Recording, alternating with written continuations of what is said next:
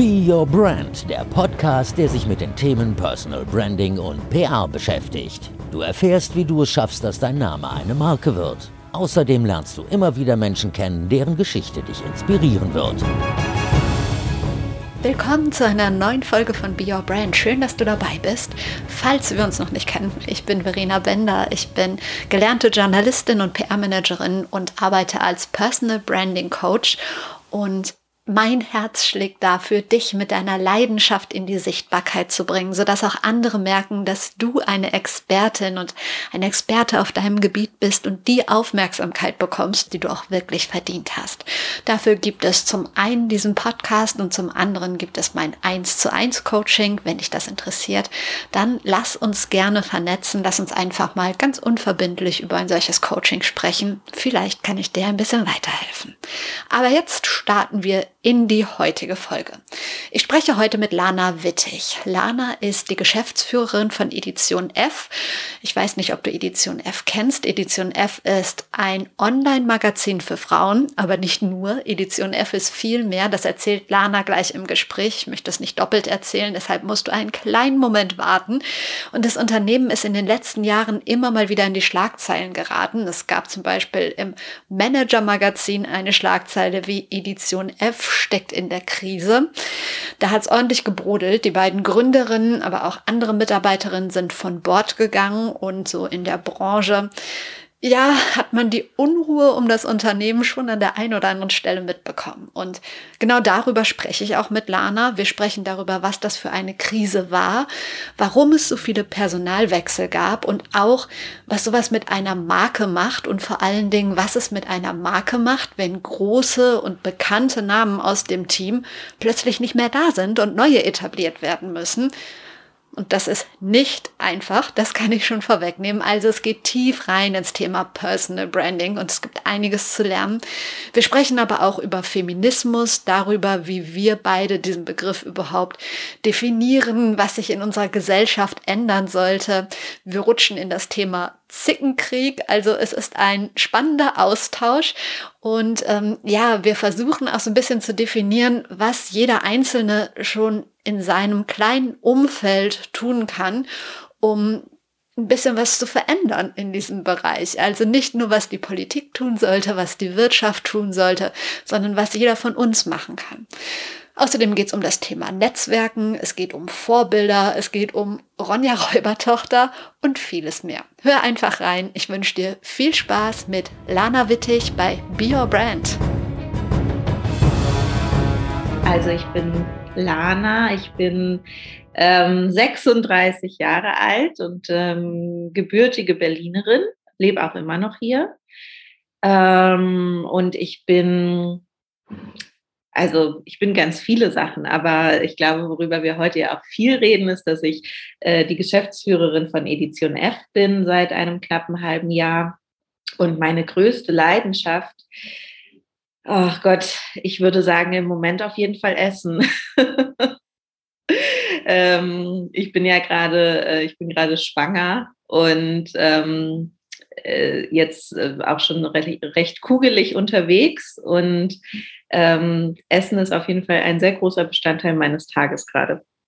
Gibt es jetzt so ein Lieblingsessen irgendwie, was du die ganze Zeit essen kannst? Ähm, nee, ich hatte, also ich hatte jetzt so mein erstes komisches Craving ähm, in der Tat und das ist Malzbier. Ah. Weiß ich nicht, äh, woher das kommt. Also habe ich jahrelang nicht getrunken vorher äh, und ist jetzt meine, ein, eine meiner größten Freuden gerade am Tag. Sehr lustig. Ähm, genau, du hast gesagt, wir sprechen viel über Edition F, machen wir auch gleich. Mir geht es aber jetzt darum, dich vielleicht noch so ein bisschen besser kennenzulernen. Ähm, deshalb, wann ist für dich ein Tag ein perfekter Tag? Also was muss passieren, damit du glücklich und zufrieden ins Bett gehst abends, außer im Moment Malzbier? ähm, also der Tag muss irgendwie mit Sonne beginnen. Das ist schon mal der beste Start, finde ich. Und es muss so eine total gute Mischung sein aus Ausschlafen, aber nicht zu lange geschlafen haben. Also so eine Morgensonne um so gegen 9 Uhr oder so, finde ich, ist eigentlich der perfekte Start. Wenn man so acht Stunden geschlafen hat, also ich schlaf, ich bin jemand, ich brauche auf jeden Fall viel Schlaf. Ich ähm, bin nicht eine von diesen Top-Managerin, die sagt, ja, vier Stunden reicht mir eigentlich. Also auf vier Stunden Schlaf kann ich nicht lange existieren, ehrlich gesagt. Und dann ähm, ich liebe Frühstück. Ich finde, Frühstück ist, eine, ist eigentlich echt die beste Mahlzeit des Tages. Kann man auch zu jeder Tageszeit essen, aber so ein richtig gutes Frühstück draußen und danach sehne ich mich ehrlich gesagt auch jetzt nach so langer Corona-Zeit total, ist äh, einfach mal wieder so in einem schönen Café in der Sonne draußen sitzen bei einem guten Frühstück mein, ich habe einen kleinen Hund, einen alten, eine, eine, alte Dackeldame, äh, Lele, und äh, die ist natürlich mit dabei. Also am besten spazieren wir zum Frühstück. Äh, mein Freund darf auch mitkommen oder meine beste Freundin oder so. Ähm, am besten alle, weil Menschen spielen natürlich eine total große Rolle. Also ein guter Tag hat auch für mich damit zu tun, dass ich einfach viele, viele gute Menschen sehe, einen schönen Austausch habe, irgendwie Verbindungen habe an dem Tag mit Leuten, die mir wichtig sind. Und dann kann ich mir ganz, also wenn die Menschen stimmen, kann ich mir ganz viele Aktivitäten vorstellen oder auch keine Aktivitäten, ehrlich gesagt. Also klar, ich liebe es manchmal in eine Ausstellung zu gehen oder so. Ich liebe es aber auch, also jetzt, ich freue mich gerade total, dass die Freiluftkinos jetzt bald aufmachen. Ich habe ein Freiluftkino hier so fünf Gehminuten von meiner Wohnung entfernt und ich liebe das im Sommer einfach da abends Filme zu schauen. Das ist so ein schöner Abschluss auch, finde ich, für, ein, für, für so einen Tag in der Dämmerung einfach da zu sitzen auf so einem Gartenstuhl auf einer Wiese und äh, dann, dann geht die Leinwand irgendwann an. Das finde ich super. Und wenn ich nicht schwanger wäre, würde ich danach wahrscheinlich noch in eine Bar gehen oder so. Kommen wir zum Thema des Podcasts. Ähm, Hauptthema ist Personal Branding. Ähm, dafür gibt es gar nicht so eine wirklich feste Definition. Deshalb frage ich dich, was verstehst du unter Personal Branding? Das ist eine sehr gute Frage. Also ich glaube, da gibt es so viele verschiedene Herangehensweisen. Ähm, Personal Branding ist für mich auf jeden Fall beruflich eine sehr wichtige Geschichte, ähm, weil wir ja einfach merken, ähm, dass natürlich spielen soziale Medien wie immer eine sehr große Rolle in der Entwicklung dieses äh, Trends, würde ich sagen, ja, aber Persönlichkeiten, Charaktere, Menschen sind für Unternehmen einfach extrem wichtig, ja, nicht nur im Inneren, sondern auch im Äußeren. Also ich kann dir ähm, ganz viele tolle, vor allem Frauen aber auch Männer nennen, die äh, so wichtige Positionen für ihre Unternehmen einfach in der Außendarstellung haben, dadurch, dass sie ihre Person nach vorne stellen. Und mit ihrer Person dann für, für etwas stehen, für ein Wertegerüst stehen, für ein Thema stehen oder, oder mehrere Themen stehen und dadurch einfach auch ein Gesicht auf äh, Produkte setzen oder auf Dienstleistungen setzen, die es sonst schwer hätten, ähm, irgendwie personalisiert zu werden. Ne? Und dafür ist Personal Branding, ähm, finde ich, zum einen sehr wichtig. Zum anderen gibt es natürlich auch sehr viele Leute, die einfach darauf angewiesen sind, Freelancer etc. pp. oder ähm, irgendwie Einkopfunternehmen, dass sie gesehen werden. Also Sichtbarkeit spielt natürlich immer eine Riesenrolle, die wichtigste wahrscheinlich bei Personal Branding. Du hast gerade schon gesagt, du könntest mir so viele Leute nennen. Finde ich super, weil die nächste Frage ist, ähm, nenn mir gerne mal ein, zwei Beispiele, wer für dich ganz persönlich eine, eine Personal Brand ist. Ja, und warum? Also aus, es gibt ja in der Gründerinnen-Szene in Deutschland sehr, sehr viele sehr interessante Köpfe, die einfach ihre Person mit, mit Inhalten verbinden, oft auch aus ihren Unternehmen, die sie gegründet haben. Also eine Verena Pauster zum Beispiel macht es natürlich wahnsinnig gut, steht auch einfach sehr klar mit ihrem Gesicht und mit ihrem Namen für Themenbildung und Gründung. Ähm, eine Frenzi Kühne äh, finde ich, macht es wahnsinnig gut und sehr authentisch auch, ne, dass sie ähm, einfach so die Digitalität total lebt und ähm, natürlich das auch mit, mit letztendlich feministischen Themen mit Frauenthemen verbindet, jetzt auch durch ihr, ihr neues Buch, was bald rauskommt, ähm, worauf ich mich sehr freue. Ähm, dann eine Lea Sophie Kramer ist äh, wahnsinnig gut darin, ähm, die Gründerin von Amorelie, ähm, die aber ja wirklich auch jetzt viel, also viel mehr für sich selbst steht eigentlich als für ihr ehemals gegründetes Unternehmen.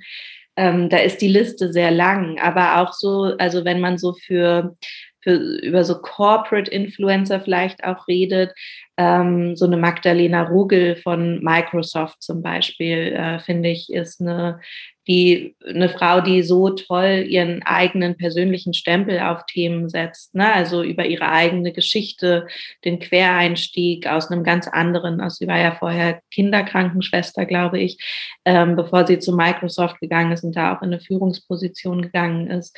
Und diese Geschichte von ihrem Quereinstieg, von ihrer Laufbahn, und auch den Themen, für die sie sich jetzt einsetzt, für Inklusion, für Diversität, ähm, das lebt sie einfach. Und dann, also ne, die, ich sage dir, die Liste ist lang. Ja, ich merke es. Sehr, sehr schön und sehr tolle Beispiele, finde ich super. Ähm, du hast es eben schon angesprochen, du bist, oder ich habe es auch in der Anmoderation schon gesagt, du bist äh, Geschäftsführerin von Edition F einigen oder vielen Hörerinnen und Hörern sicher ein Begriff, aber vielleicht kannst du noch mal kurz erklären, was ist Edition F?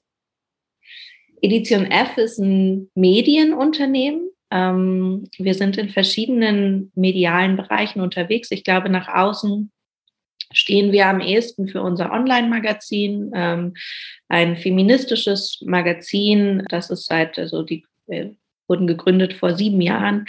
Äh, wir, wir bewegen uns thematisch so in drei Strängen. Es geht immer darum, Gleichberechtigung aktiv mit anzu, äh, äh, führen, aber wir bewegen uns in den Strängen Wirtschaft, Politik und Gesellschaft. Also unter welchen Blickpunkten, mit welchen Perspektiven, ähm, unter sozusagen einem feministischen Brennglas kann man Themen anschauen, die uns alle in unserem Leben bewegen, seien es familienpolitische Themen, die in Corona natürlich extrem groß sind, oder äh, seien es wirtschaftliche Themen, ähm, wie zum Beispiel Frauen in Führungspositionen und so weiter. Die Liste ist sehr lang, weil unsere Leben sind alle sehr komplex. Wir machen aber auch Events. Ähm, wir machen zwei große Events im Jahr, den Edition F Award, wo wir immer thematisch äh, uns festlegen jedes Jahr auf ähm, einen Fokus und dann 25 Frauen ähm, zu dem Thema auszeichnen. Und wir machen den Female Future Force Day jährlich. Und das ist unsere Konferenz für äh, persönliche und berufliche Weiterentwicklung. Und ähm, daneben äh, machen wir noch sehr viel hinter den Kulissen natürlich, aber das ist so, was man, was man von außen miterleben kann, wo man dabei sein kann. Es geht bei uns sehr viel darum, Netzwerke zu bilden, Kontakte zu knüpfen zu anderen und sich gegenseitig zu unterstützen, dabei weiterzukommen du sagst ein Medienunternehmen, wenn man in der Medienbranche unterwegs ist, so wie ich es ja auch bin, da hat man so ein bisschen mitbekommen die letzten zwei Jahre, ähm, dass es bei euch relativ viele Wechsel gab. Ich habe jetzt auch nochmal nachgeguckt. Also im Manager-Magazin habe ich ähm, eine Schlagzeile gefunden von vor knapp zwei Jahren. Edition F steckt in der Krise. Du warst damals auch schon drei Jahre an Bord. Was war das für eine Krise? Ja, der, die berühmte Manager-Magazin-Headline, äh, ähm, die damals schon nicht so ganz gestimmt hat. Also äh, es war ein bisschen reißerisch formuliert. Aber ja, es gab bei Edition F immer viele Ups und Downs. Ähm, wir sind äh, als Start-up gestartet, also ähm, mit äh, Investorengeldern und ähm, sind aber jetzt de facto schon seit fünf Jahren stehen wir auf eigenen Beinen. Das heißt, wir sind ein kleines Unternehmen, ähm, Medienunternehmen, was irgendwie äh, sich durch verschiedene Phasen auch ähm, entwickelt hat. Wir waren immer ein Unternehmen, was sehr viel ausprobiert und experimentiert hat und dazu gehört auch, dass manche Dinge scheitern. Ähm, Und ähm, die Krise vor zwei Jahren, die da angesprochen wird, ähm, war eine Phase, in der wir uns entscheiden mussten, die Female Future Force Academy, unser Weiterbildungsprogramm, unser digitales, ähm, einzustellen. Und das hatte damit, ähm, es hat nach sich gezogen, dass wir auch zum ersten Mal wirklich Menschen entlassen mussten aus betrieblichen Gründen, weil an diesem, an der Entwicklung und an der Umsetzung des, äh, der Female Future Force Academy waren einfach äh, einige Leute im Team beteiligt, ähm, die wir ohne dieses Programm einfach nicht weiter mitnehmen konnten. Das war eine sehr traurige Phase im Unternehmen und es war auch eine Umbruchphase und wir haben die aber überstanden. Also es war ein hartes Jahr, ähm, aber also menschlich genauso wie wirtschaftlich fürs Unternehmen. Aber wir, wir sind da ganz gut durchgekommen. Wir haben das Jahr dann auch in der Tat äh, mit, mit schwarzen Zahlen abschließen können und ähm, sind dann sehr zuversichtlich in 2020 gestartet. Und wir wissen ja alle, was 2020 passiert ist.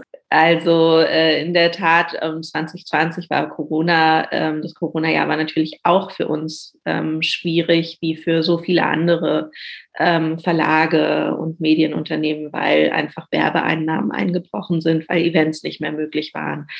Also wir, wir haben eine recht lange arbeitsreiche Phase hinter uns und in der Tat auch noch vor uns. Aber das ist nichts Neues, das begleitet uns ähm, und wir sind immer noch da. Und 2020, ähm, klar, Corona, aber die beiden Gründerinnen, die Edition F ähm, 2014 gegründet haben, sind 2020, ich sag mal, von Bord gegangen und haben dir die Geschäftsführung angeboten angeboten? Hast du sofort Hurra geschrien oder du hast jetzt auch von den Ups and Downs gesprochen? Ähm, hast du kurz überlegt, wie bist du ja damit umgegangen? Also ja, na klar, habe ich kurz überlegt. Ähm, aber ich glaube, alles andere wäre auch unverantwortlich, weil ähm, so eine Geschäftsführungsposition hat natürlich auch bringt einige Pflichten mit sich, viel Verantwortung ähm, für auch für andere Menschen ähm, und auch natürlich für eine Marke, die äh, Nora und Susanne, unsere Gründerinnen, über Jahre aufgebaut haben mit sehr viel Liebe, mit sehr viel Herzblut ähm, und äh, da, da geht man nicht unüberlegt rein. Aber mh, hm, das war, ich würde sagen, das war eine ähm, ein Moment, der irgendwie mit einem weinenden und einem lachenden Auge ähm, zu tun hatte, weil ich natürlich die Entscheidung der beiden, ähm, sich aus dem operativen Geschäft zu verabschieden, auch sehr schade fand. Ich meine, wir hatten auch an dem Punkt fast fünf Jahre eng zusammengearbeitet und natürlich sind wir auch irgendwie befreundet und ähm, äh, ich fand das, also das hatte auch, das hatte ja auch einen Abschied äh, irgendwie in sich. Auf der anderen Seite ähm, habe ich mich sehr gefreut, ähm, dass Sie mich gefragt haben, ob ich ähm, das Ganze weitermachen möchte, weil mir zum einen sehr wichtig war, dass es weitergeht mit Edition F, weil ich finde, was wir machen, ähm, was wir an Arbeit leisten, auch nach außen, wie wir die Community bestärken, ähm, wie wir Umdenken bewirken können mit unseren Inhalten, mit dem, was wir tun. Das ist unglaublich wichtig und es ist ähm, eine, ein, eine sehr, sehr große Leidenschaft von mir neben dem Essen. ähm, und ja, und ich habe mich im ersten Moment äh, natürlich darüber gefreut, dass es A weitergeht mit Edition F oder dass es eine, eine Chance gibt, dass es weitergeht. Und zum anderen natürlich mich auch sehr geehrt gefühlt, dass sie mir dieses Vertrauen entgegenbringen, weil es war natürlich für die beiden auch echt keine leichte Entscheidung, das ganze Aufgebaute in andere Hände zu geben. Und ähm, wir sind jetzt aber auch natürlich noch sehr verbunden. Also ähm, die beiden sind ja auch noch im, im Beirat und Hauptgesellschafterinnen und im, klar, im, jetzt im täglichen Geschäft haben sie, äh, sind sie raus, aber wir unterhalten uns sehr regelmäßig und ähm, ich kann natürlich auch immer noch sehr davon profitieren, was die beiden an Erfahrungen in den letzten Jahren gesammelt haben. Und wie sieht jetzt so dein, dein Arbeitsalltag aus? Gibt es den überhaupt? In gewisser Weise gibt es den. Ähm, es gibt jetzt keinen typischen Tag, Aber es gibt Dinge, die sich natürlich immer wiederholen. Also ich bin vor allem sehr viel in der Kommunikation mit Leuten. Ähm, also viele Meetings. Das ist auch ein Punkt, an dem ich gerade ähm, versuche zu arbeiten, äh, meinen Kalender ein bisschen meetingfreier zu kriegen, weil am Ende dann doch sehr wenig Zeit ist, Dinge äh, auch strategisch zu betrachten, wenn man den ganzen Tag am Reden ist genau, da muss ich noch ein bisschen besser werden. Aber klar, ich tausche mich sehr viel mit dem Team aus, wie wir einzelne Themen jetzt weiterbringen, was wir neu machen wollen und so weiter.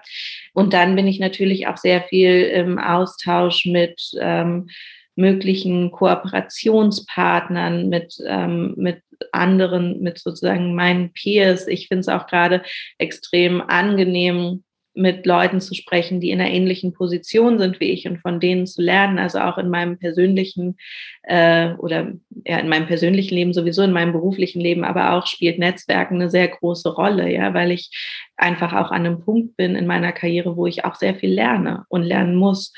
Und ich bin total froh darüber, verschiedene Perspektiven zu kriegen von Leuten und äh, Erfahrungen austauschen zu können und auch zu merken, okay, die und die stressige Situation, die habe nicht nur ich oder so. Ne? Also es hilft mir schon auch über, äh, über gewisse schwierige Phasen hinweg. Ähm, und ansonsten, ich meine, es gibt ganz viel Administratives zu tun, wenn man so eine Firma leitet. Ne? Das hat auch viel mit Zahlen zu tun, viel mit Buchhaltung, viel mit, ähm, mit Monatsabschlüssen etc. Ähm, die, die Gesellschafter wollen Updates von mir zu, gut, äh, zu gutem Recht und ähm, das ist alles irgendwie auf meinem Tisch. Also ein großer Mix ähm, und was alles verbindet, ist sehr viel Kommunikation. Wie groß ist euer Team? Äh, wir sind ungefähr 20 Leute. Ich habe ja, wie du gemerkt hast, ein klein bisschen recherchiert ähm, über Edition F, über, über eure Wege und natürlich auch so Gesichter eurer Marke. Und natürlich sind die beiden Gründerinnen aufgetaucht und eine Person ist immer wieder aufgetaucht ähm, im Zusammenhang mit Edition F. Die ist aber jetzt schon eine Weile nicht mehr bei euch. Und zwar äh, Theresa Bücker. Die war irgendwie, also zumindest in meiner Recherche und in meinem Kopf so für mich das Gesicht von Edition F. Ähm, tut euch dieser Weggang ja in der Sichtbarkeit jetzt immer noch weh? Wie denkst du darüber? Theresa ähm, war natürlich ein sehr starker Kopf, gerade in der im Aufbau des Magazins, auch in der Außenwirkung, genauso wie Nora und Susanne natürlich mit ihrer Position in der deutschen Gründerinnen-Szene extrem starke ähm, Gesichter sind und äh, für Edition F auch waren. Also was wir gerade äh, machen müssen, ist natürlich, dass wir neue Gesichter aufbauen und genauso wie bei Nora, Susanne und bei Theresa geht es halt nicht ganz über Nacht. Ne? Also was bei denen auch viele Jahre gedauert hat, bis sie an dem Punkt sind, an dem sie jetzt sind, ähm, wird bei uns hoffentlich nicht so ganz lange dauern. Aber trotzdem ist es natürlich so, dass wir mit Mareike Kaiser eine extrem starke Nachfolgerin für Theresa Bücker gefunden haben. Mareike hat gerade ihr zweites Buch rausgebracht, ähm, steht sehr, sehr stark für Themen, die sehr wichtig sind in unserer Community, für, ähm, für Inklusion, für, für Bildung, für Mutterschaft vor allem und kann damit einen unglaublich wertvollen Beitrag leisten da draußen in der, Mehr, in der Medienwelt. Und ähm, da gibt es auch gerade einen sehr großen äh, Schub, würde ich sagen, in ihrer Sichtbarkeit. Ähm, genauso haben wir sehr starke Expertinnenköpfe im Team. Wir merken gerade, dass wir, ähm, dass wir auf jeden Fall die verschiedenen Themen, für die wir stehen im Unternehmen, für die Erfahrungen, die wir haben, weil ja alles auf der Überholspur läuft bei uns. Ja, also wir sind ja immer extrem schnell darin, Sachen zu entwickeln und ähm, Sachen auszuprobieren und daraus kommen natürlich sehr viele Learnings und das müssen wir nach außen etablieren. Ob wir darunter leiden, dass Theresa nicht mehr da ist, ich glaube, ähm, das würde ich so nicht sagen. Theresa war ein super starker Einfluss für Edition F. Ähm, sie ist aber jetzt auch schon seit über zwei Jahren nicht mehr bei uns.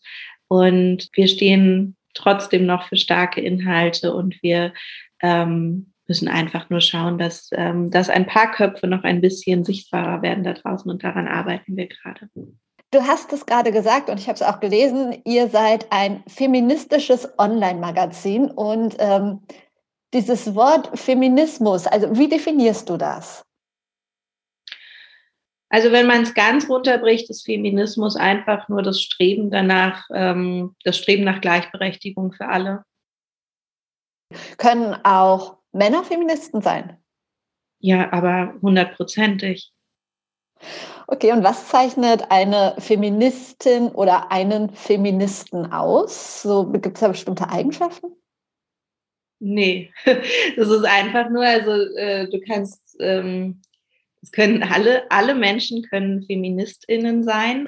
Ähm, ich glaube, ganz viele Menschen da draußen äh, stimmen eigentlich mit dem, äh, mit dem Inhalt und dem, was hinter dem Wort Feminismus steht, mit den Werten einher. Also ich glaube, Gleichberechtigung ähm, ist etwas, also aller Geschlechter ist etwas, was für alle Menschen auf der Welt nur Vorteile bringt.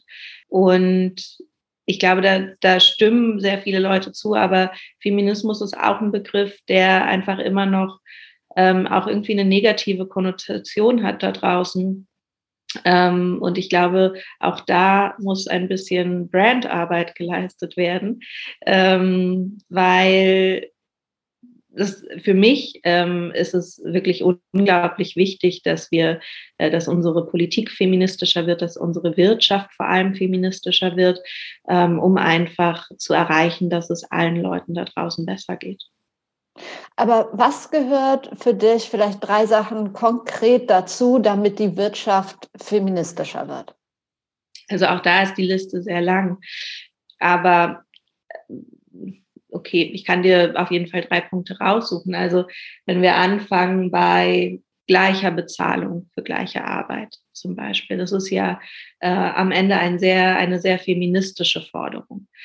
Ähm, und wir sind noch lange nicht da. Also die Studien dazu kennst du sicherlich, aber ähm, wir brauchen noch viele, viele Jahre, bis, also ähm, Jahrzehnte, ähm, bis wir an dem Punkt sind, wenn es so weitergeht in der gleichen Geschwindigkeit wie jetzt, dass ähm, Frauen und Männer gleich bezahlt werden. Und das ist noch sehr binär gedacht sogar, ja. Also wenn man, wenn man alle Geschlechter mit einbezieht, wenn man äh, verschiedene Diskriminierungs, äh, Merkmale mit einbezieht, wenn man Diversitätsmerkmale mit einbezieht, dann sind wir noch sehr viel weiter sogar davon entfernt, dass alle gleich bezahlt werden für die gleiche Arbeit.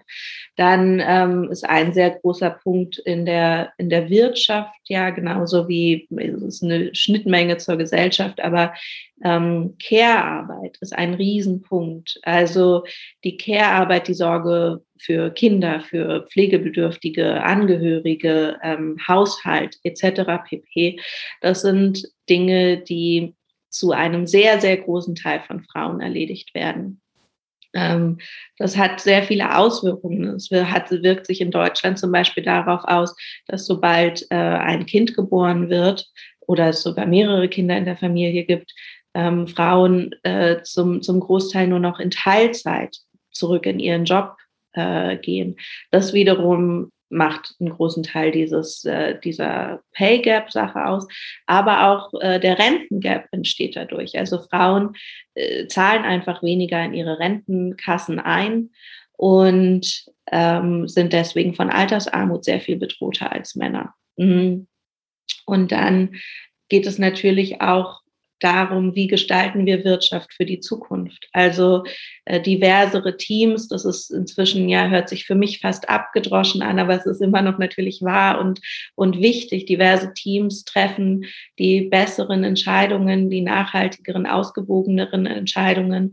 Ähm, äh, Frauen haben zum Beispiel, äh, wenn man sich Gründungen anguckt, ja, also die meisten grünen Startups, die gegründet werden, werden von Frauen gegründet. Ähm, und das sind alles sehr zukunftsträchtige Themen, die da weitergeführt werden müssen. Aber ähm, dafür brauchen wir viele verschiedene Menschen in Entscheiderinnenrollen. Und bis jetzt sind die Entscheiderinnenrollen auf der Welt und in Deutschland einfach zum großen Teil von äh, weißen Männern besetzt. Super wichtige Punkte, die du genannt hast. Ich glaube, ja, da könnten wir jetzt wahrscheinlich noch drei Stunden drüber reden. Ähm, deshalb kurz ein, ja, eigentlich kein, kein Themenwechsel, sondern ich habe manchmal das Gefühl, leider, dass Frauen anderen Frauen häufiger im Weg stehen als Männer. Also gerade in, in Teams möglicherweise, ähm, dass, dass Frauen anderen Frauen ihre Erfolge missgönnen. Kennst du sowas auch oder ähm, ja, ist es überhaupt nicht dein, dein Empfinden? Das finde ich sehr schade, dass du das so erlebt hast. Ähm, ich kann das nicht bestätigen aus meiner eigenen Erfahrung. Wir sind ähm, ja ein sehr weibliches Team bei Edition F ähm, und wir arbeiten sehr gut, sehr freundschaftlich verbunden und vor allem sehr wertschätzend miteinander. Ähm, ich, ich, sehe, also ich werde sehr oft komischerweise gefragt, ähm, gibt es da nicht viel, ich hasse dieses Wort, aber gibt es da nicht viel Zickenkrieg oder mhm. so? Ich finde, das ist ein unglaublich veraltetes Klischee. Also ähm, da haben wir ehrlich gesagt gar kein Interesse dran und da haben wir auch keine Zeit für. Wir wollen Sachen voranbringen, die uns wichtig sind. Und das müssen wir machen, indem wir an einem Strang ziehen und uns unterstützen. Und das tun wir sehr gut im Team. Ähm, und auch die Frauen, die ich da draußen kenne, also ähm, alleine, was ich für einen Zuspruch bekommen habe, als die Nachricht rausging, dass ich die Geschäftsführung übernehme, wie viel Menschen mir Rat und Hilfe angeboten haben und vor allem auch Frauen, ähm, wie sich äh, vor allem auch Frauen für mich öffentlich gefreut haben, ähm, was ich auch aus den Netzwerken von anderen mitbekomme. Das ist, ähm, das ist so eine supportende Mentalität. Ähm, ich finde wirklich, äh, auch da muss einfach vielleicht noch mal viel mehr drüber geredet werden, weil meine Erfahrungen sind so viel positiver, als sie jemals negativ sein könnten mit anderen Frauen. Und auch die Männer in unserem Team übrigens äh, empfinden es als sehr, sehr angenehm, mit uns zu arbeiten. Daher ähm, kann, ich, kann ich das und, und freue mich sehr darüber, dass ich das nicht bestätigen kann. Finde ich schön. Also ich kenne, ich kenne beides, ähm, gerade die letzten Jahre aus, aus Netzwerken und ja, der, der Community, dem Umfeld, das ich mir geschaffen habe. Ähm, da kann ich das so bestätigen, was du sagst. Aber auf der anderen Seite kenne ich auch wirklich in Teams diesen, ja, wie du sagst, Zickenkrieg. Und ich habe manchmal das Gefühl, dass es mit ähm, vielleicht möglicherweise auch Unsicherheit oder mangelndem Selbstwertgefühl oder irgendwie sowas zu tun haben könnte, dass Frauen sich gar nicht stark genug fühlen. Naja, meine Vermutung wäre eher, dass es in vielen Unternehmen vor allem sehr wenige ähm, Aufstiegschancen für vor allem die Frauen gibt. Und wenn es natürlich eine Situation ist, in der du ähm, als Frau das Gefühl hast, es gibt den einen Platz äh, für eine Frau da oben. Ähm, und wir, es kann halt nur eine geben, ähm, dann bist du natürlich automatisch in eine Konkurrenzsituation ge gestellt, die du dir vielleicht gar nicht ausgesucht hast. Also ich glaube, auch solche Stimmungen oder solches äh, Miteinander umgehen in Unternehmen ist ein Kulturthema äh, und kein individuelles Thema. Ich meine, ne, in der Regel und ähm, ich glaube, dass es die Aufgabe von Unternehmen ist, eine Kultur zu schaffen, in der jede und jeder auch das Gefühl hat, sie haben die gleichen Chancen voranzukommen. Und ähm, wenn das gegeben ist, ähm, weiß nicht, du hast gerade Unsicherheit angesprochen. Ich glaube, das ist gar keine unbedingt eine innere Unsicherheit, sondern eher eine äußere Unsicherheit, die sehr oft gegeben ist. Und wenn du die deinen äh, MitarbeiterInnen nehmen kannst, dadurch, dass es einfach eine Chancengerechtigkeit im Unternehmen gibt, ähm, und damit meine ich zum Beispiel dann auch sehr wichtig, dass äh, Elternzeit von allen MitarbeiterInnen äh, gleichwertig genommen werden kann, dass ähm, die Einstiegs-, Wiedereinstiegschancen für Frauen die gleichen sind, nachdem sie ein Kind bekommen haben und dass Männer nicht schief angeguckt werden, wenn sie ähm, eine lange Elternzeit nehmen und nicht nur den einen Monat oder die zwei Monate irgendwie auf Bali verbringen mit der neuen Familie. Und ich glaube, wenn diese äußeren Gegebenheiten äh, vom Unternehmen, von der Spitze vor allem auch des Unternehmens vorgelebt werden und vorgegeben werden, ähm, dann hast du eine viel bessere Basis dafür, genau solche hm, Dinge, solche, solche Umgehensweisen miteinander im Unternehmen zu verhindern. Mhm. Du hast gerade schon ganz, ganz viele wichtige Dinge genannt, die in Deutschland passieren müssen, für mehr Gleichberechtigung. Was kann jede Hörerin, jeder Hörer im Alltag tun, so an kleinen Lifehacks für ein bisschen mehr Gleichberechtigung? Es fängt natürlich immer alles im Haushalt an, würde ich sagen. Ähm, also hm, ein Thema, woran ich selber arbeite in meiner Partnerschaft. Ähm, weiß nicht, ne? Also wer, wer leistet eigentlich, wer hat den größeren Mental Load in der Partnerschaft? Ja, also wenn wir, wenn wir von einer heteronormativen Partnerschaft ausgehen, so wie ich sie lebe zum Beispiel, merke ich, mein Freund ähm, beschäftigt sich mit extrem viel weniger Dingen als ich. Also ähm, wann die Pflanzen gegossen werden müssen, wann der Müll rausgebracht werden muss. Ähm, ich übernehme die Kommunikation mit unserer ähm, Reinigungskraft. Ähm, ich kümmere mich darum, dass äh, ne, alles pünktlich bezahlt wird und so weiter. Und wenn ich ihn bitte, äh, mitzumachen, dann tut er es auch. Aber ich muss die Gedankenarbeit dafür leisten. Und das ist, glaube ich, was, was ein großes Thema ist, ähm, was auch noch in sehr wenigen Köpfen wirklich eingesagt ist, dass man da schon ansetzen kann, um Gleichberechtigung zu schaffen. Und dann ich glaube, dass Familienthemen natürlich unglaublich wichtig sind. Es muss einfach normaler werden, dass, ähm, dass alle Elternteile die gleiche Arbeit leisten da draußen. Also äh, wenn ein, ein Freund von mir, Peter Wittkamp, hat gestern auf Instagram gepostet, dass er seinen Sohn aus der Kita abgeholt hat und auf der Straße die Windel wechseln musste. Und er hat dann scherzhaft gesagt, da hat er natürlich gleich 15 Heiratsanträge auf der Straße bekommen, äh, als, als Mann alleine mit dem Sohn in Neukölln auf der Straße.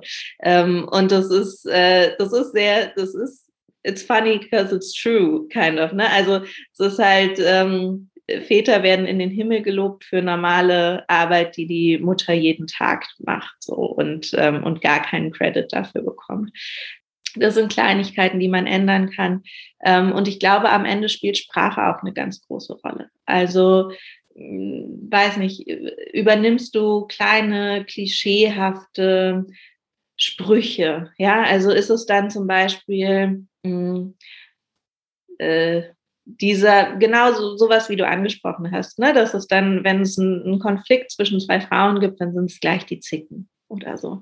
Oder wenn es irgendwie, ähm, äh, wenn man auch über, über Kinder spricht, über Genderrollen äh, und so weiter, da gibt es so viel, was man alleine schon durch eine kleine Anpassung der Sprache ändern kann.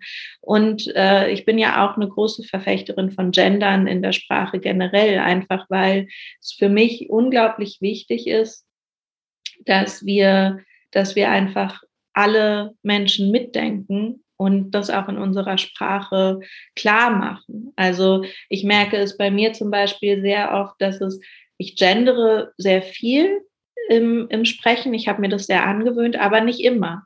Und zum Beispiel beim Wort Arzt ähm, mache ich das sehr selten. Und ich erwische mich dabei, dass ich immer von Ärzten rede und nicht von Ärztinnen.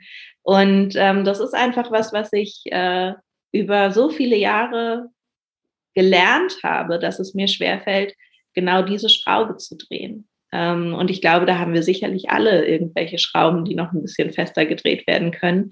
Und ähm, ja, und ich glaube, das sind, das sind ganz wichtige kleine Hacks, die wir alle leisten können.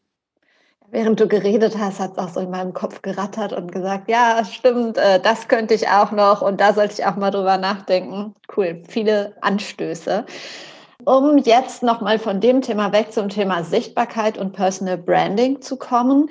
Wie wichtig ist für dich als Geschäftsführerin, als Lana, als Mensch das Thema Personal Branding und wie gehst du das an? Also, worüber ich gerade noch mal mit meiner Kollegin Franziska auch gesprochen habe, ist, ähm, dass so eine sehr schwimmende Grenze äh, zwischen persönlich und privat ja auch besteht. Da hat sie mich drauf gebracht, das fand ich einen sehr klugen Gedanken, ähm, weil ich bin auf jeden Fall zögerlich dabei, sehr private Momente von mir zu teilen. Ähm, zumindest im Moment, also im im gleichen Moment. Manchmal ähm, braucht es eine Weile, bis ich das Gefühl habe, okay, hey, das ist eine wirklich private Information, die möchte ich aber gerne nach außen teilen, auch um zum Beispiel ähm, Erfahrungen von anderen zu hören oder vielleicht auch einfach eine Erfahrung zu teilen, die anderen helfen kann. Es ging mir zum Beispiel so mit dem Tod meiner Mutter, ähm, dass ich da sehr lange dran zu ähm, äh, zu arbeiten hatte, auch immer noch. Ne, also ich glaube, das ist ein Thema, was mich einfach für immer irgendwie begleiten wird. Aber ähm, nach ein, zwei Jahren hatte ich das Gefühl, okay, jetzt bin ich so weit, dass ich auch für mich reflektiert habe, wie kann ich damit umgehen. Und das ist, da habe ich dann zum Beispiel sehr, das war eine große Ausnahme, aber ich habe da einen sehr privaten Instagram-Post zu gemacht und, und was dazu geschrieben. Und da kriege ich jetzt zwei Jahre später noch Nachrichten zu, ähm, dass es Leuten geholfen hat, die in einer ähnlichen Situation sind oder dass es sie sehr gerührt hat oder so.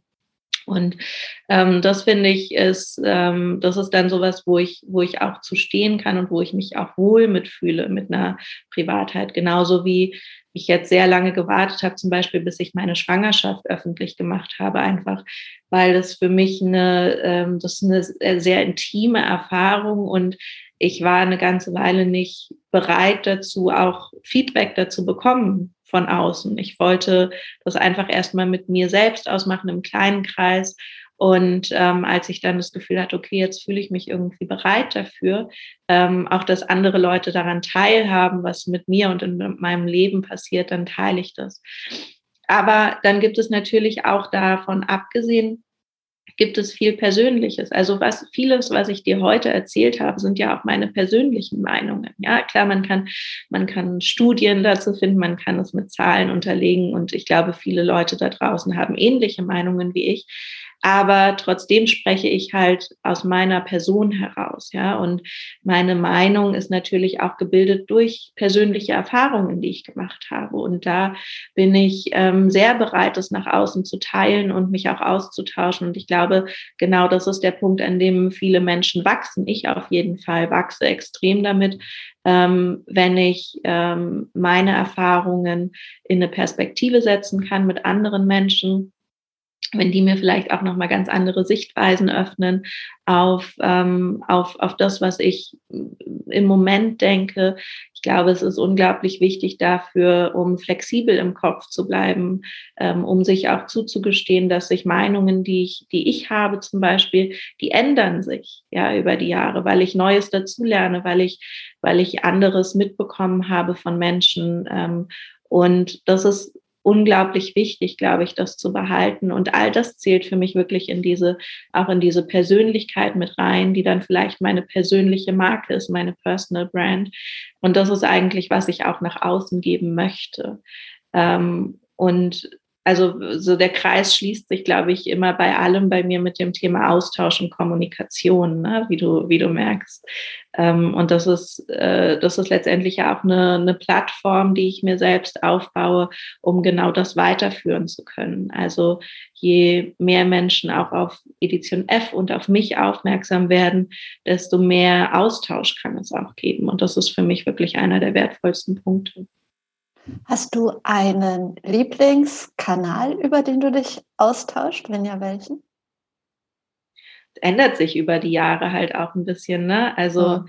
ähm, aber ich würde sagen, jetzt gerade ist es ähm, für verschiedene Themen sind es LinkedIn und Instagram. Ja. Also LinkedIn hat für mich so einen Riesensprung gemacht in den letzten zwei Jahren, würde ich sagen. Ähm, vor ja, ich kann das jetzt, ich kann jetzt gerade keinen genauen Zeitstempel draufsetzen, aber es gab auch eine Zeit, wo LinkedIn gerade so in den deutschen Markt gekommen ist vor ein paar Jahren, wo das für mich eigentlich hauptsächlich Spam war und ich war eigentlich kurz davor, meinen Account da aufzugeben. Und dann hat das, haben die so viel Arbeit geleistet und so viel äh, geändert, auch in dem, was sie tun und wie sie es tun. Und ich finde, LinkedIn ist jetzt ein unglaublich spannender Kanal mit sehr großen Reichweiten. Ich kriege da unglaublich viel Input. Äh, die haben eine tolle Redaktion aufgestellt und so weiter. Also finde ich wirklich ein super Kanal, ähm, gerade für berufliches. Mm, und Instagram ist, geht natürlich viel mehr noch ins Persönliche, aber gerade in so Medienberufen ähm, gibt es ja auch oft fließende Grenzen zwischen persönlich und oder privat und beruflich. Ähm, deswegen ähm, würde ich sagen, das sind so meine beiden liebsten Kanäle. Bevor wir Schluss machen, habe ich noch drei Abschlussfragen. Meine erste ist, gibt es in deinem Leben ein ganz bestimmtes Role Model? Und wenn ja, wer ist das?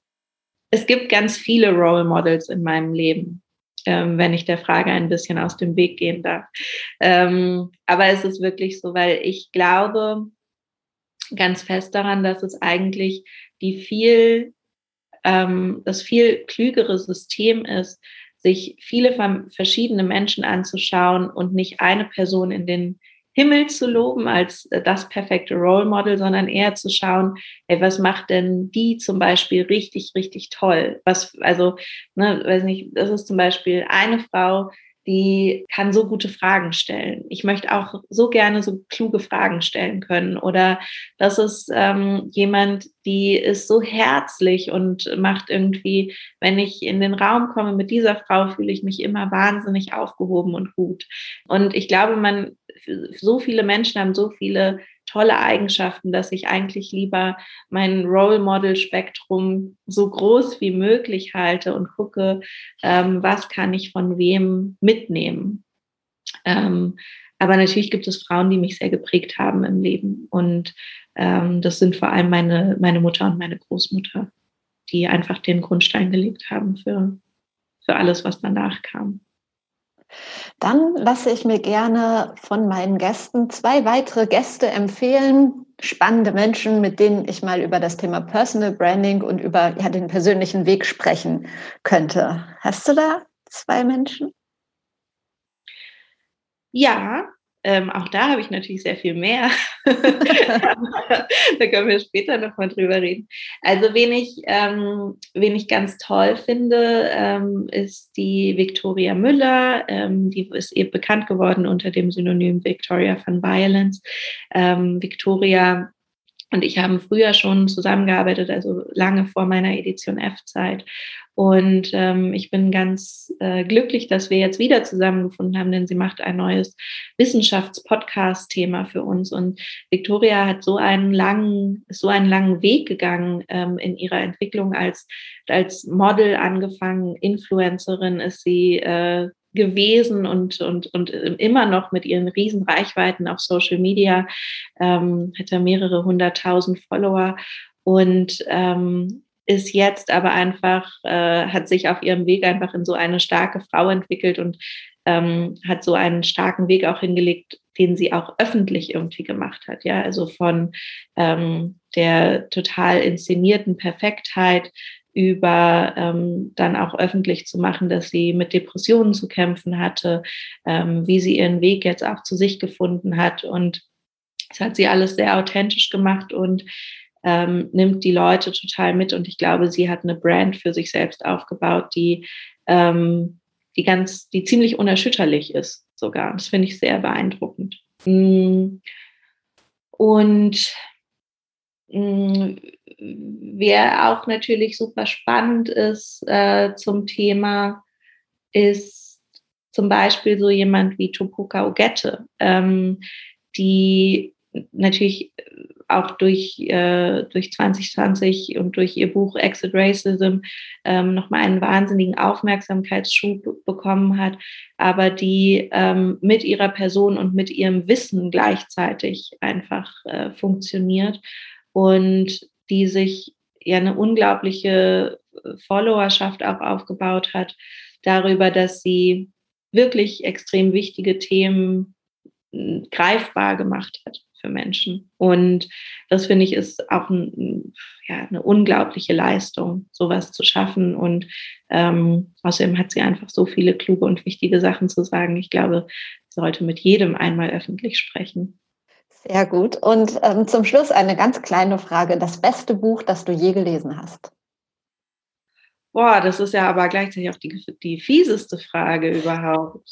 Genau, deshalb zum Schluss. Das beste Buch, was ich jemals gelesen habe.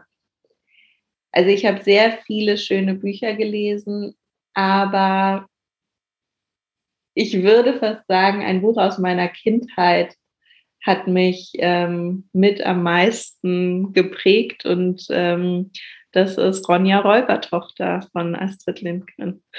Okay, schön. Ich, ich habe auch ein sehr feministisches Buch. Übrigens. Ja, das stimmt, das stimmt. Ich habe jetzt gedacht, du sagst Momo, aber äh, Ronja Räubertochter ist auch, kann ich auch gut nachvollziehen. Momo ist auch toll. Schön, ne? Nee, aber ähm, ich bin äh, ich bin mit Astrid Lindgren aufgewachsen ähm, und äh, Ronja Räubertochter deswegen, weil das einfach wirklich ein extrem starkes äh, Female Role Model ist. Ronja genauso wie ihre Mutter Lovis.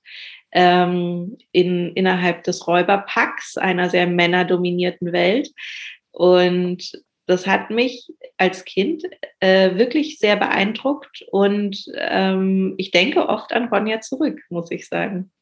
Vielen Dank ähm, für das tolle Gespräch, für die vielen Anregungen und Anstöße, mal ein bisschen mehr noch in Sachen Gleichberechtigung nicht nur zu denken, sondern auch zu tun. Ich wünsche dir ganz viel Erfolg mit Edition F und natürlich auch privat. Vielen, vielen Dank ebenso.